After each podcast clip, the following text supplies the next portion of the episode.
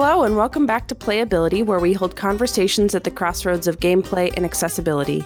I'm your host, Lauren Woolsey, and I'm here with Daniel Solis to talk about his game Junk Orbit. All right, so what is this game's backstory, Daniel?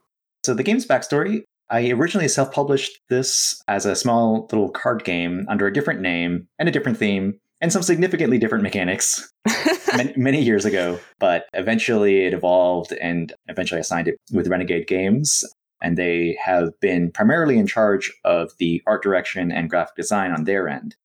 And so that experience was very unusual for me because I'm a graphic designer for board games, but because of some contractual obligations with my employer, I couldn't actually do any graphic design or anything, any of that work on the game itself, which I'm actually okay with because it ended up looking fantastic. But the process of the process of being a graphic designer, giving graphic design direction or, or, or input to another graphic designer was an interesting experience. That's pretty neat. So, all right, you should talk me through the game's development path because it sounds like it went through a lot of changes. it did. So, how do I keep this brief? So initially, I had this idea. I was inspired by this game called Gravwell, which is a racing game where you're trying to escape a, uh, a black hole. And so a lot of the gameplay involves manipulation of gravitational forces using relative mass between different objects. And essentially, that means the bigger an object is, the more things are going to be pulled towards it. And the tighter things are clumped together, the more they'll pull things towards them as well. It was a fun kind of ride and i wanted to explore some of those same sort of newtonian physics in gameplay which was really fun. But at the time i didn't think that that space themes would probably be like big sellers or anything. I don't know why i i got that into my head but for some reason i, I avoided space themes. So instead i came up with the story of Victorian aristocrats who are so wealthy and competitive that they just literally launch their wealth at each other from catapults that that are thus pushed backwards by the force of that volley. Excellent so, physics. Yeah, so so yeah, it was a I spent as much time explaining this premise as I did the actual game, which is not the thing you want to do. And thankfully, I I finally got over that and uh, and decided, okay, this this is basically uh, it, it's just throwing a wrench while you're in space. So equal and opposite reactions, very simple. People get it. And thankfully, this is after I think both Gravity and The Martian had come out in theaters. So I think people were kind of ready for a game that was loosely themed around gravitational orbits and you know, doing this sort of uh, astrodynamic plotting. I love that there's a game where astrodynamic is part of the description. Being a physics and astronomy professor, that's very near and dear to my heart. Yeah, I, I, was, you know, initially I when when I first started drifting into the drifting, uh, drifting into the the space and and uh, sci-fi themes, I didn't know if I should just go right out and call the junctions between two orbits Lagrange points because I didn't know how many people were familiar with that term. A Not many. Well, a surprising number really? of board game people in my in my playtest circles anyway, they were already familiar with it, and so they immediately well, sure. internalized how that worked. Well, that's good. And then, you know, people playing the game will learn those terms and, and go from there. Yeah. I didn't include them in the actual game mechanics, but in, the game rules. But if you know what you're looking at, you know what you're looking at. so, what are the primary goals of the players who are trying to win this game? So it is a pick up and deliver game. So the primary goal is to pick up junk from the orbits of one planet or celestial body and deliver it to the cities that are in other celestial bodies. And in the base game, it is Earth, Moon, and Mars that you're traveling these figure eight patterns around. With four and five players, you add the moons of Mars, Phobos, and Deimos. So all of these are linked into these figure eight orbits between them. And the way you move because your ship is so low budget and poorly made, you just jettison cargo, because it's just junk anyway. Well, sure. From the back of your ship. It moves whatever distance is noted on a tile, and then your ship moves the opposite direction, following a figure eight orbit around these celestial bodies. And they both move the same distance, but the opposite directions. If, as a result of this jettisoning, the cargo that you launched lands on its destination that it had to go to anyway, that counts as a delivery. It may be a little bit scorched on reentry, but it counts. And also, if you move your ship to a place where the city matches some cargo you still have in your ship, you can deliver directly as well. So, the optimal thing that players are doing is plotting out their orbits so that they can make deliveries on both ends of that transition. They want to deliver things as they jettison it, and they also want to deliver things as they move there.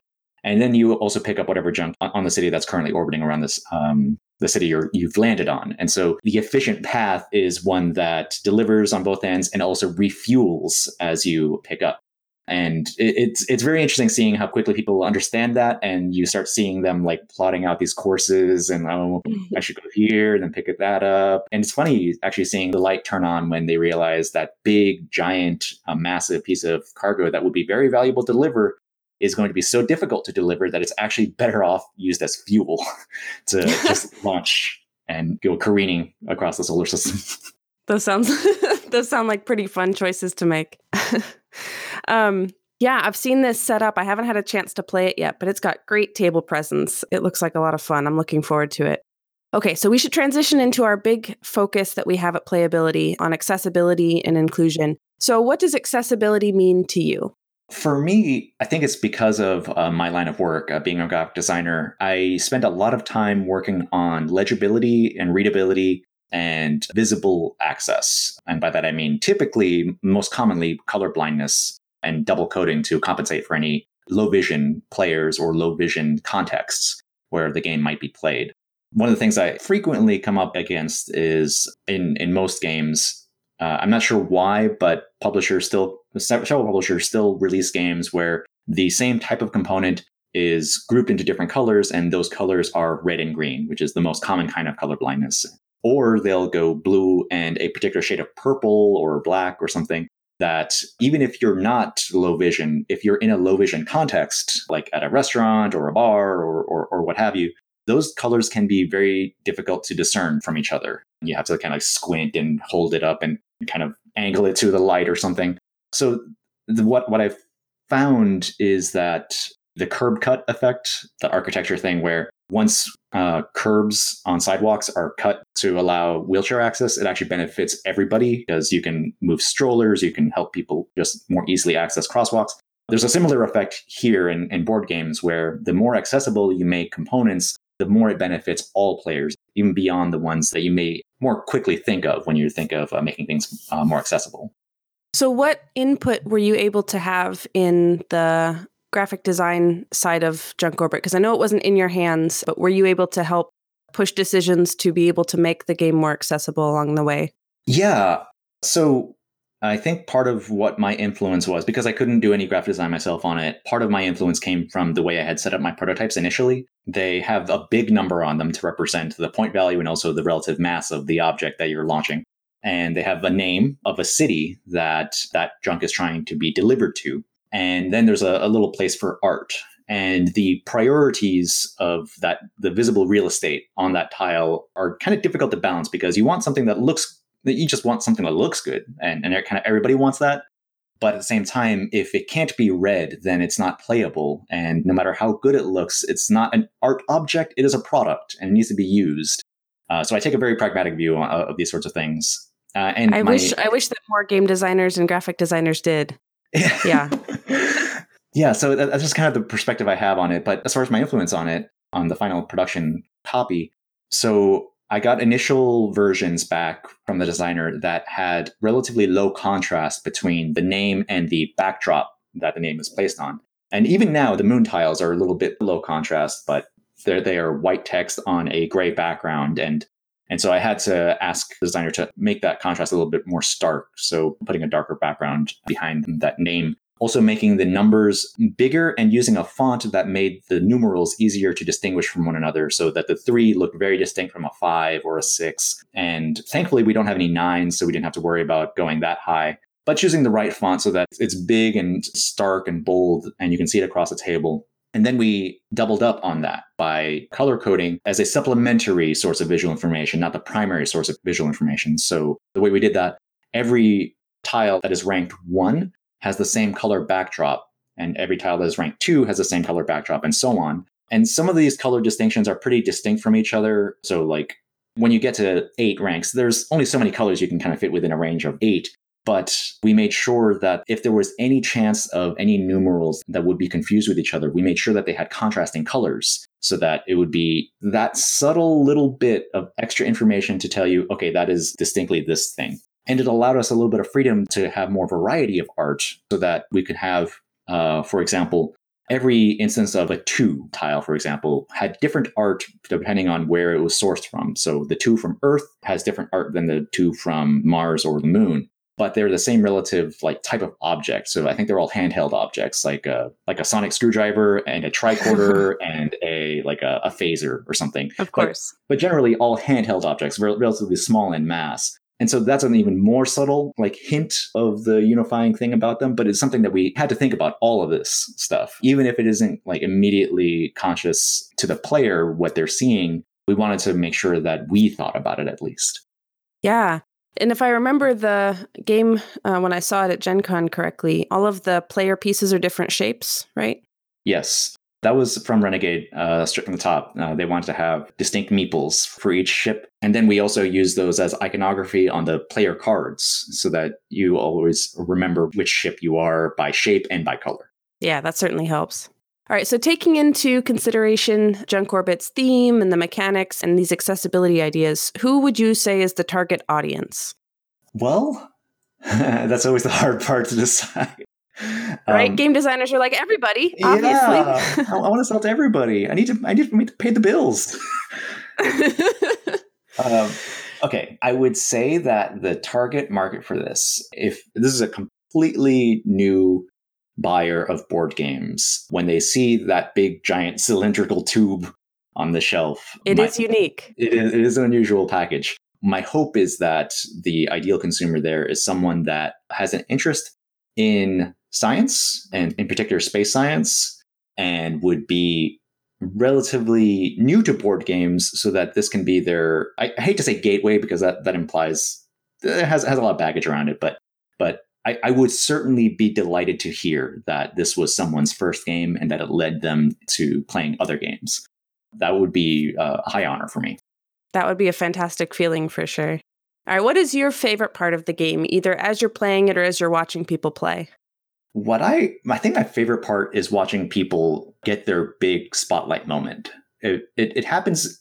I'm, I'm I think the success the most successful part of the development was when I had completely new players start playing, and then even if they didn't win, at least once they had a really huge turn where all the stars aligned and they managed to get that big delivery or they positioned themselves just right or they used their special ability in a very clever way and they felt great about it. Uh, and that even if they didn't win that's the part they remember out of that experience. I think that that's my favorite part. Excellent. Excellent well, while I still have you here, you've mentioned a couple of graphic design ideas that you always have in mind to make things more accessible and, and, to make things better for the community as a whole. What advice would you give to other game designers or other art directors, just in general, for making our community better? So, practical things, I would say that uh, to, I guess, what I guess the best way to phrase it would be um, to gamma test your prototypes. So this is something that is after alpha and after beta.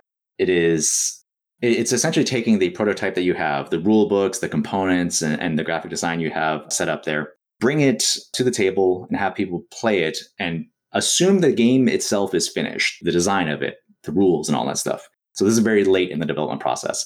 But allow for that. And then you can narrow down whether there's questions that result from text being too small or uh, even wording being ambiguous. But primarily, you're focused on making sure that the components themselves are not getting in the way of playing the game. And sometimes you may have to make compromises to the game design, or you make compromises or accept compromises to the to the visuals of your product because you find that ultimately they're necessary for some other aspects of the product. So these are all balancing acts, but I would say gamma testing is an important part of this process. And also, an easier way to do this also is to run through some color blindness testing on your games. And there's several online resources and mobile apps that will allow you to simulate color blindness. And I think that is useful not just for people who have low vision, but for generally that you can simulate what it's like to play this game in a bar or in a restaurant or something.